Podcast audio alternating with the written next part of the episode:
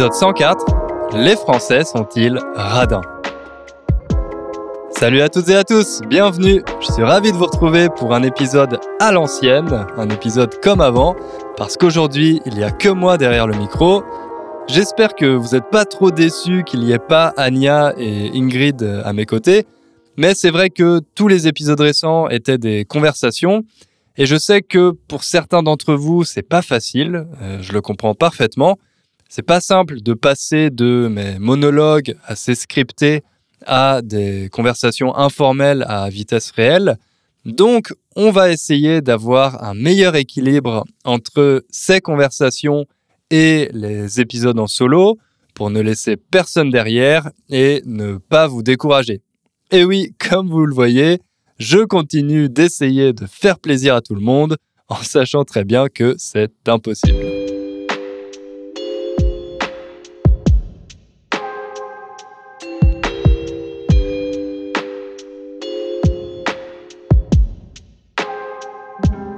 Avant de m'attaquer au sujet du jour, un petit mot sur le sponsor de cet épisode, le cours Build a Strong Core.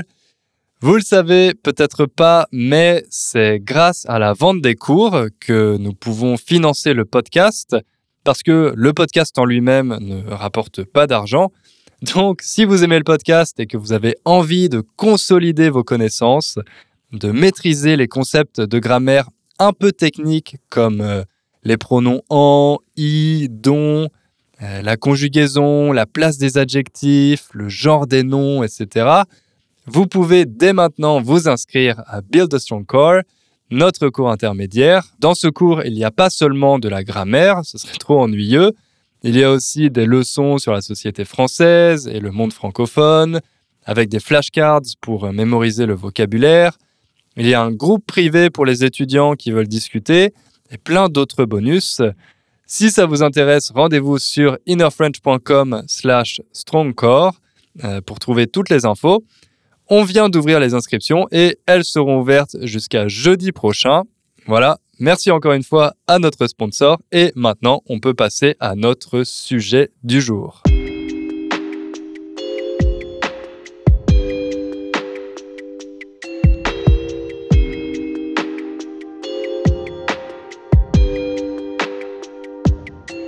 Récemment, j'ai commencé à regarder une nouvelle série. Enfin, je dis nouvelle, mais c'est une série qui date des années 90, Seinfeld.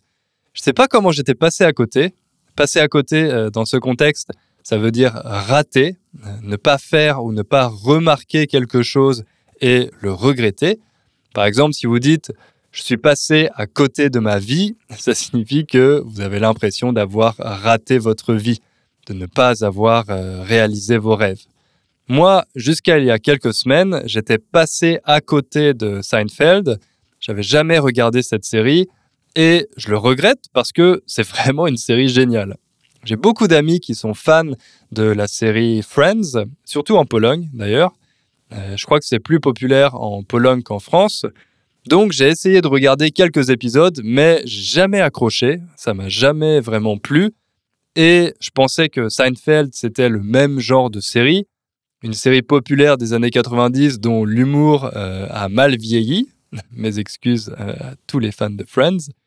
Mais depuis quelques semaines, elle est disponible sur Netflix, donc avec ma copine, on a regardé un épisode euh, comme ça, par curiosité, et on a été agréablement surpris parce qu'on a tout de suite adoré.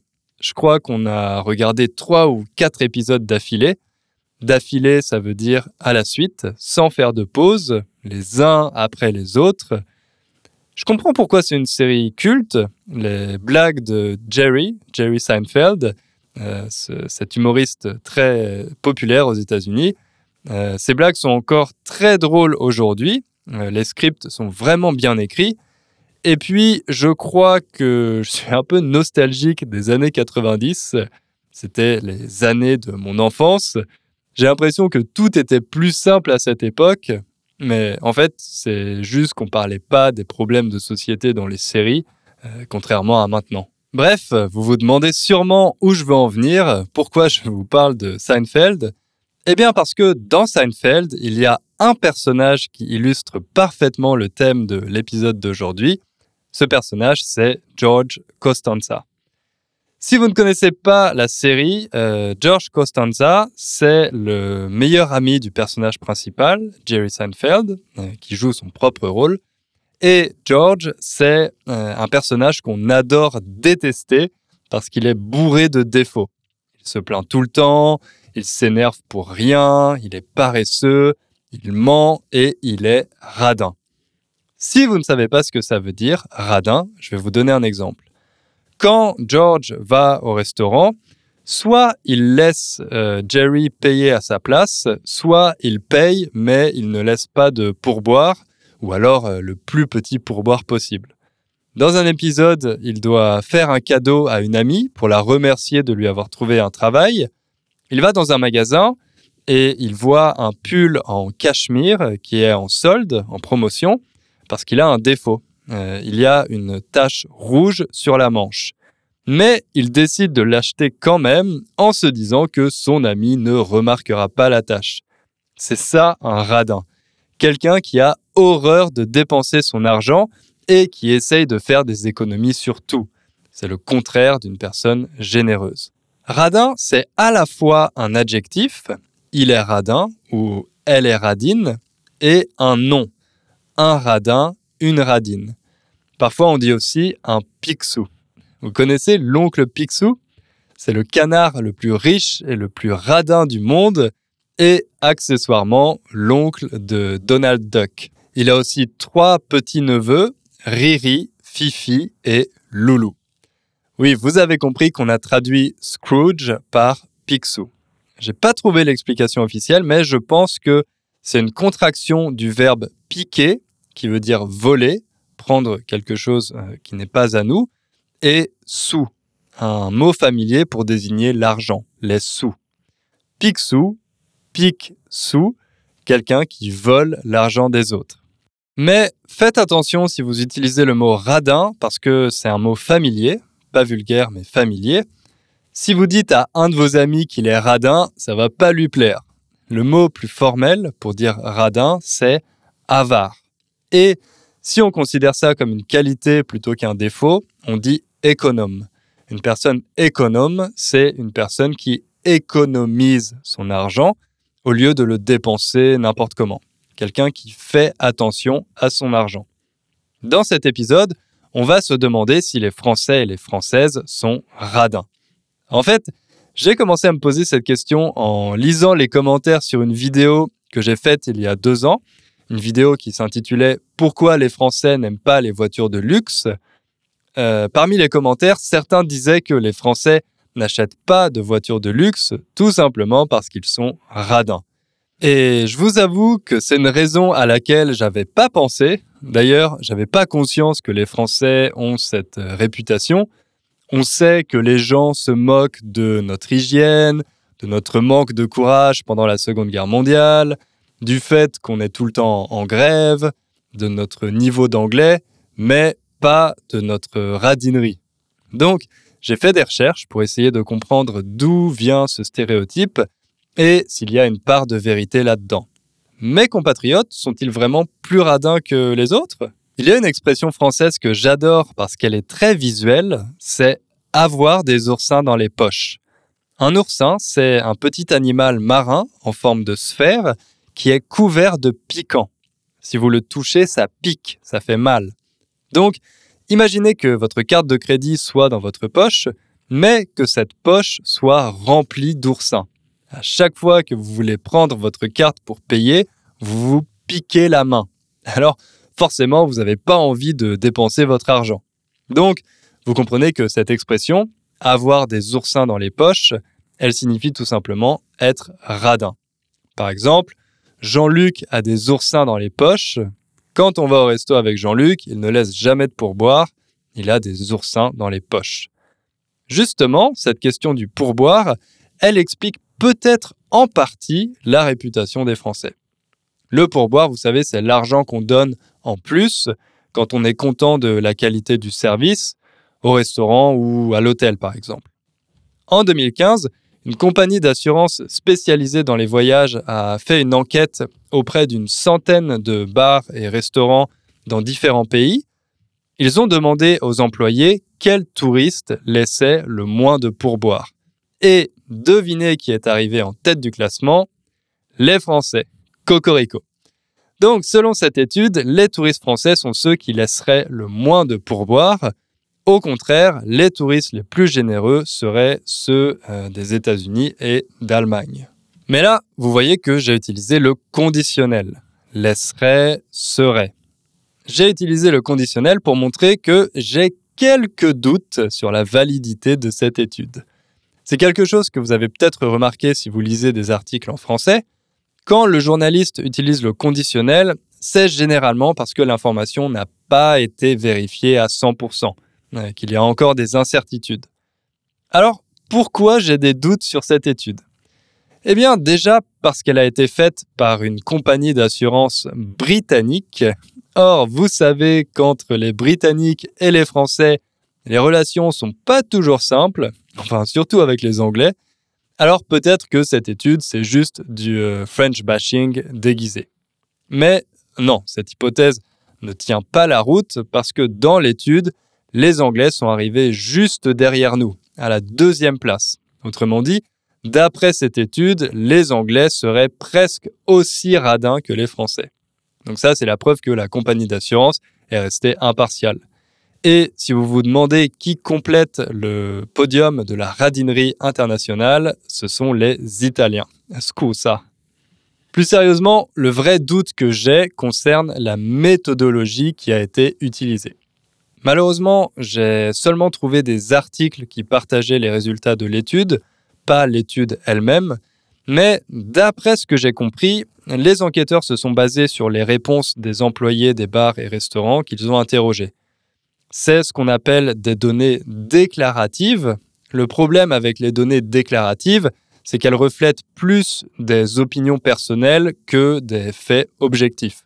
Elles sont souvent biaisées. Par exemple, elles peuvent être influencées par les préjugés des répondants. Pour que l'étude soit objective, il aurait fallu comptabiliser et analyser concrètement le montant des pourboires au lieu de juste se baser sur l'opinion des employés. Mais Évidemment, ça aurait été très compliqué d'un point de vue logistique parce que les pourboires ne sont généralement pas comptabilisés et ces restaurants n'auraient pas accepté de partager ce genre d'informations. Donc je comprends que les auteurs de l'étude n'aient pas choisi cette méthode. Bref, je dis pas ça pour défendre mes compatriotes. J'ai pas trouvé d'autres études plus fiables pour confirmer ou contredire celle de l'assureur britannique. Peut-être qu'effectivement, les touristes français sont ceux qui laissent le moins de pourboire, mais je voulais juste vous montrer qu'il ne faut pas prendre les résultats de ce genre d'études pour argent comptant. Si vous avez le temps, ça vaut toujours le coup de regarder la méthodologie qui a été utilisée.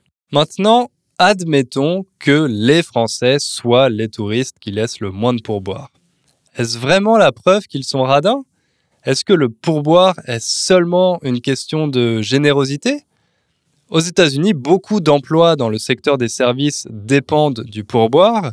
Par exemple, le salaire de base des serveurs et serveuses dans les restaurants est très bas, donc ils ont besoin des pourboires pour euh, joindre les deux bouts, pour payer toutes leurs factures à la fin du mois. C'est à cause de cette réalité économique que les Américains ont pris l'habitude de laisser systématiquement un pourboire, habitude qu'ils gardent quand ils partent en vacances à l'étranger. Bon, bien sûr, là, euh, je simplifie. Je sais qu'il existe des différences entre les États. D'ailleurs, j'ai lu que le président Joe Biden veut augmenter le salaire minimum pour notamment réduire cette euh, dépendance au pourboire. Au contraire, si vous êtes déjà allé en France, vous savez que le prix du service est toujours inclus dans l'addition. Donc, les serveurs et les serveuses ont un salaire fixe qui leur euh, suffit pour vivre. Bon, c'est pas non plus un salaire euh, mirobolant, un salaire énorme, mais ça leur permet de vivre. Comme le service est inclus dans l'addition, le pourboire est facultatif. Les clients français en laissent un seulement quand ils sont satisfaits du service. Par exemple, d'après une étude publiée en 2016, seuls 4 Français sur 10 laissent un pourboire au restaurant. Cette fois, ce sont des professionnels de la restauration et de l'hôtellerie qui ont répondu à l'enquête. Et apparemment, la tendance va dans le mauvais sens, puisqu'une autre étude de 2017 montrait que le pourboire représentait seulement 2 à 3 de l'addition, contre 15 à 20 au début des années 2000. C'est pas beaucoup. Si vous allez passer des vacances en France, je vous conseille de laisser un pourboire d'au moins 10% de l'addition quand vous mangez au restaurant. D'ailleurs, dans ma vidéo sur les coiffeurs, certains d'entre vous m'ont demandé s'il faut laisser un pourboire à son coiffeur ou à sa coiffeuse. Alors là non plus, c'est pas obligatoire, mais oui, euh, vous pouvez donner entre 1 et 5 euros. Cette question du pourboire, elle est devenue encore plus problématique avec l'arrivée des paiements sans contact. Le paiement sans contact, vous savez, c'est quand on paye avec sa carte bancaire ou son smartphone sans avoir besoin de faire le code, même pour des petites sommes de moins de 5 euros. C'est un mode de paiement tellement pratique qu'aujourd'hui les gens n'utilisent plus de liquide, ils payent tout par carte, donc ils ont rarement des pièces sur eux euh, et c'est plus compliqué de laisser un pourboire. C'est en partie pour ça que le président français Emmanuel Macron a récemment annoncé la défiscalisation des pourboires payés par carte bancaire. Il veut encourager les Français à laisser des pourboires par carte, notamment parce que le secteur des services a du mal à recruter depuis le Covid. Mais honnêtement, je ne sais pas si cette mesure va changer grand-chose. Bref, tout ça pour dire que les pourboires ne sont peut-être pas la meilleure façon d'évaluer la générosité des gens. Alors, est-ce qu'il y a un autre indicateur plus pertinent pour comparer la générosité au niveau international? Eh bien oui, le World Giving Index. C'est un indicateur qui a été créé par la Charities Aid Foundation avec l'institut de sondage Gallup. En gros, dans ce sondage, il pose trois questions. Durant le mois précédent, avez-vous aidé un inconnu, numéro 1, numéro 2, fait un don à une association caritative, numéro 3, donné de votre temps à une association.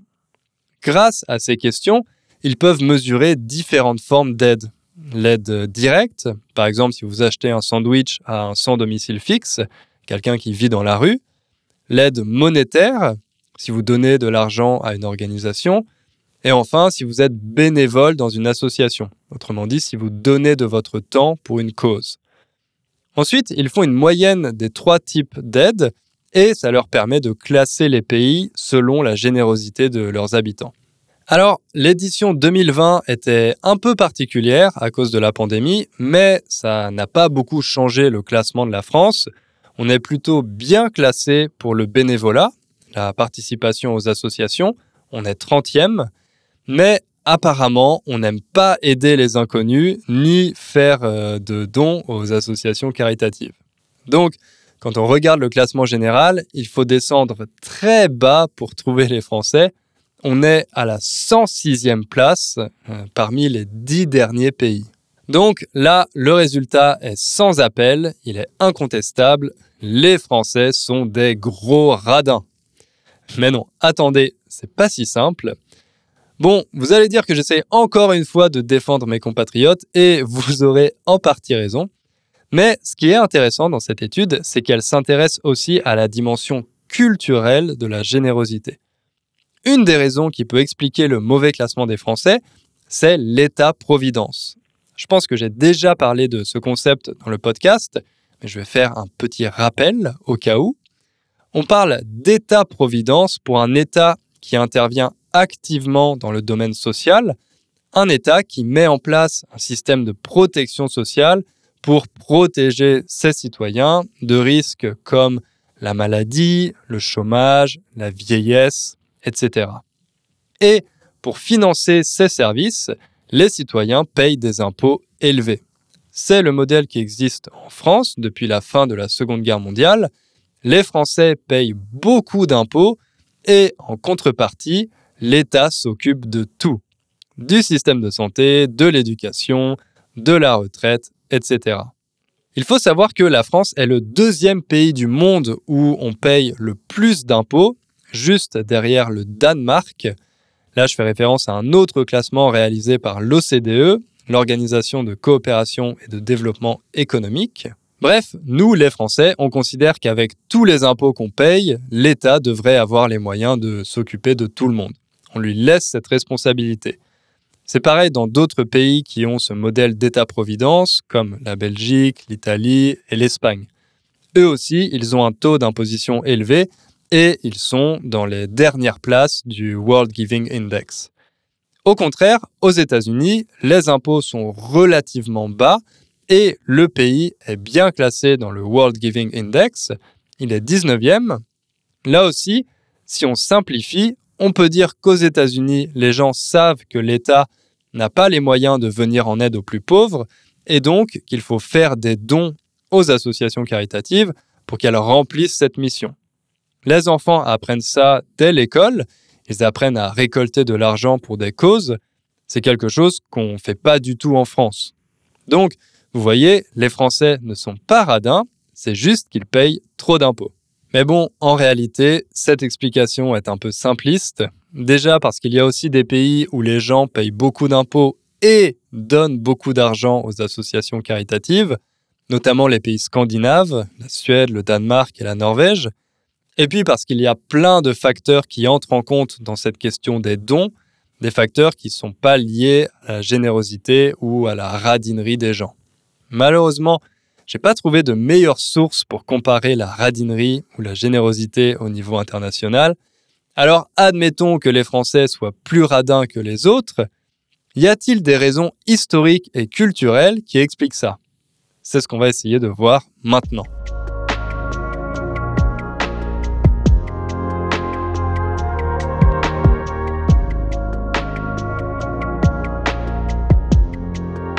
Vous savez que la France a pendant longtemps été un pays catholique.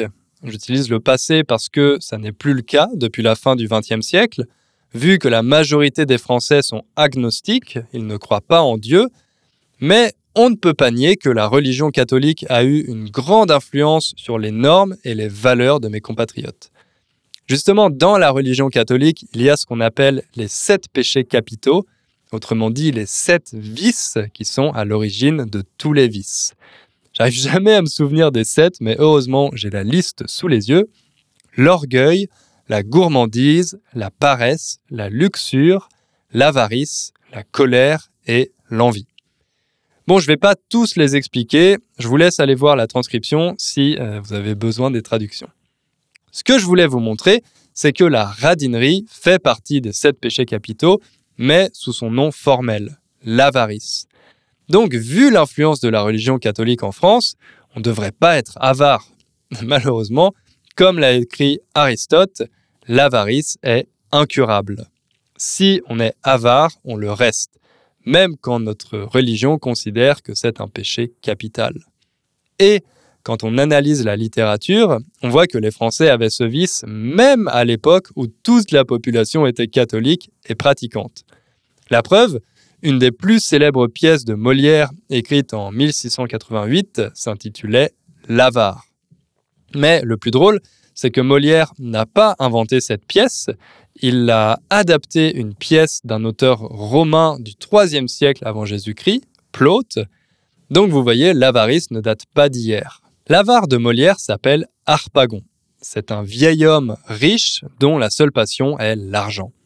Toutes ces décisions sont dictées par l'argent, ou plutôt par la peur de perdre son argent. Il a deux enfants, une fille, Élise, et un garçon, Cléante, mais il refuse qu'il se marie parce qu'il a peur que les partenaires de ses enfants volent son argent. Pour lui, c'est une véritable obsession. Il ne pense qu'à ça. Quand on lit cette pièce, c'est difficile d'avoir de l'empathie pour Harpagon. Il est tellement dévoré par sa passion pour l'argent qu'il ne lui reste aucune part d'humanité. Si vous avez jamais lu ou vu cette pièce de Molière, il y a une excellente adaptation au cinéma avec Louis de Funès. Vous pouvez en trouver quelques extraits sur YouTube. D'ailleurs, Harpagon est devenu un nom commun pour dire avare. Si vous entendez quelqu'un dire Philippe, c'est un vrai Harpagon, ça veut dire que Philippe est avare, qu'il est radin. Il y a un autre auteur célèbre de la littérature française qui s'est beaucoup intéressé à la question de l'argent et de l'avarice, Honoré de Balzac, et dans les romans de sa comédie humaine, Celui qui incarne le mieux ce vice, c'est Félix Grandet. Un homme qui s'enrichit grâce à un héritage de sa belle famille, puis en faisant des opérations assez douteuses d'un point de vue moral. Vous voyez que dans ces deux cas, les avares sont des riches. Parce qu'on a tendance à associer l'avarice et la cupidité. La cupidité, c'est le vice qui consiste à vouloir accumuler toujours plus d'argent. Les avares et les cupides ont un point commun, ils considèrent l'argent comme une fin et non comme un moyen. Leur but n'est pas d'utiliser l'argent, mais de le posséder. La différence, c'est que ce qui fait plaisir aux avares, c'est de ne pas dépenser leur argent, alors que pour les cupides, c'est d'en avoir toujours plus sur leur compte en banque. Je pense que c'est plus facile d'avoir de l'empathie pour une personne avare qu'une personne cupide. On a tous un radin dans notre entourage. Parfois son comportement nous énerve, mais on peut lui pardonner. C'est comme avec les mythomanes, les gens qui ne peuvent pas s'empêcher de mentir. Par contre, c'est plus difficile d'avoir de l'empathie pour euh, Jeff Bezos, qui offre des conditions de travail horribles à ses salariés pour améliorer la rentabilité d'Amazon, alors qu'il est déjà multimilliardaire. L'avare nous fait rire, mais le cupide nous révolte. Ce qui nous amuse chez les avares, les radins, c'est qu'ils font tout pour cacher ce défaut. Ils ont conscience d'être radins, mais ils ne veulent pas que les autres le sachent. Ils trouvent toujours une excuse pour ne pas dépenser leur argent, euh, pour payer moins, pour ne pas contribuer à l'achat d'un cadeau d'anniversaire, etc. Mais ça finit forcément par se voir, comme avec George dans Seinfeld. Et c'est la grande malédiction des radins. En France, il y a une comédie intitulée Radin qui est sortie au cinéma il y a quelques années une comédie avec euh, Danny Boone dans le rôle principal. Danny Boone, vous savez, c'est celui qui a joué dans Bienvenue chez les Ch'tis. Il l'a aussi réalisé d'ailleurs. Donc vous voyez, la radinerie, c'est un défaut qui amuse beaucoup les Français, peut-être parce qu'il est plus répandu chez nous qu'ailleurs. D'ailleurs, j'ai remarqué que depuis quelques années, on commence à voir les radins sous un angle différent, plus positif. Par exemple, il y a un blog assez populaire en France qui s'appelle Radin Malin, Malin, ça veut dire intelligent, mais une forme d'intelligence plutôt pratique, ingénieuse. On a l'expression malin comme un singe pour désigner quelqu'un qui trouve toujours une solution ingénieuse au problème. Il est malin comme un singe. Sur le blog Radin Malin, il y a des articles pour euh, faire des bonnes affaires, par exemple en payant son assurance ou sa carte bancaire moins cher. Il y a des coupons de réduction et des conseils pour gagner de l'argent sur Internet. Bref, plein de techniques et astuces pour euh, avoir plus d'argent à la fin du mois. Donc, vous voyez que les Français associent parfois la radinerie à une forme d'intelligence. Être radin, c'est être un consommateur bien informé qui achète au meilleur prix. Mais le mot radin reste quand même assez négatif. Si vous créez un profil sur une application de rencontre et que vous dites que vous êtes radin ou radine, euh, vous n'allez pas avoir beaucoup de succès.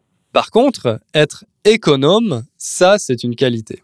J'ai déjà mentionné ce mot en introduction. Une personne économe, c'est quelqu'un qui fait attention à son budget, qui fait des économies pour le futur, qui limite ses dépenses, qui évite le gaspillage. D'ailleurs, d'après un sondage récent, 83% des Français se définissent comme économes.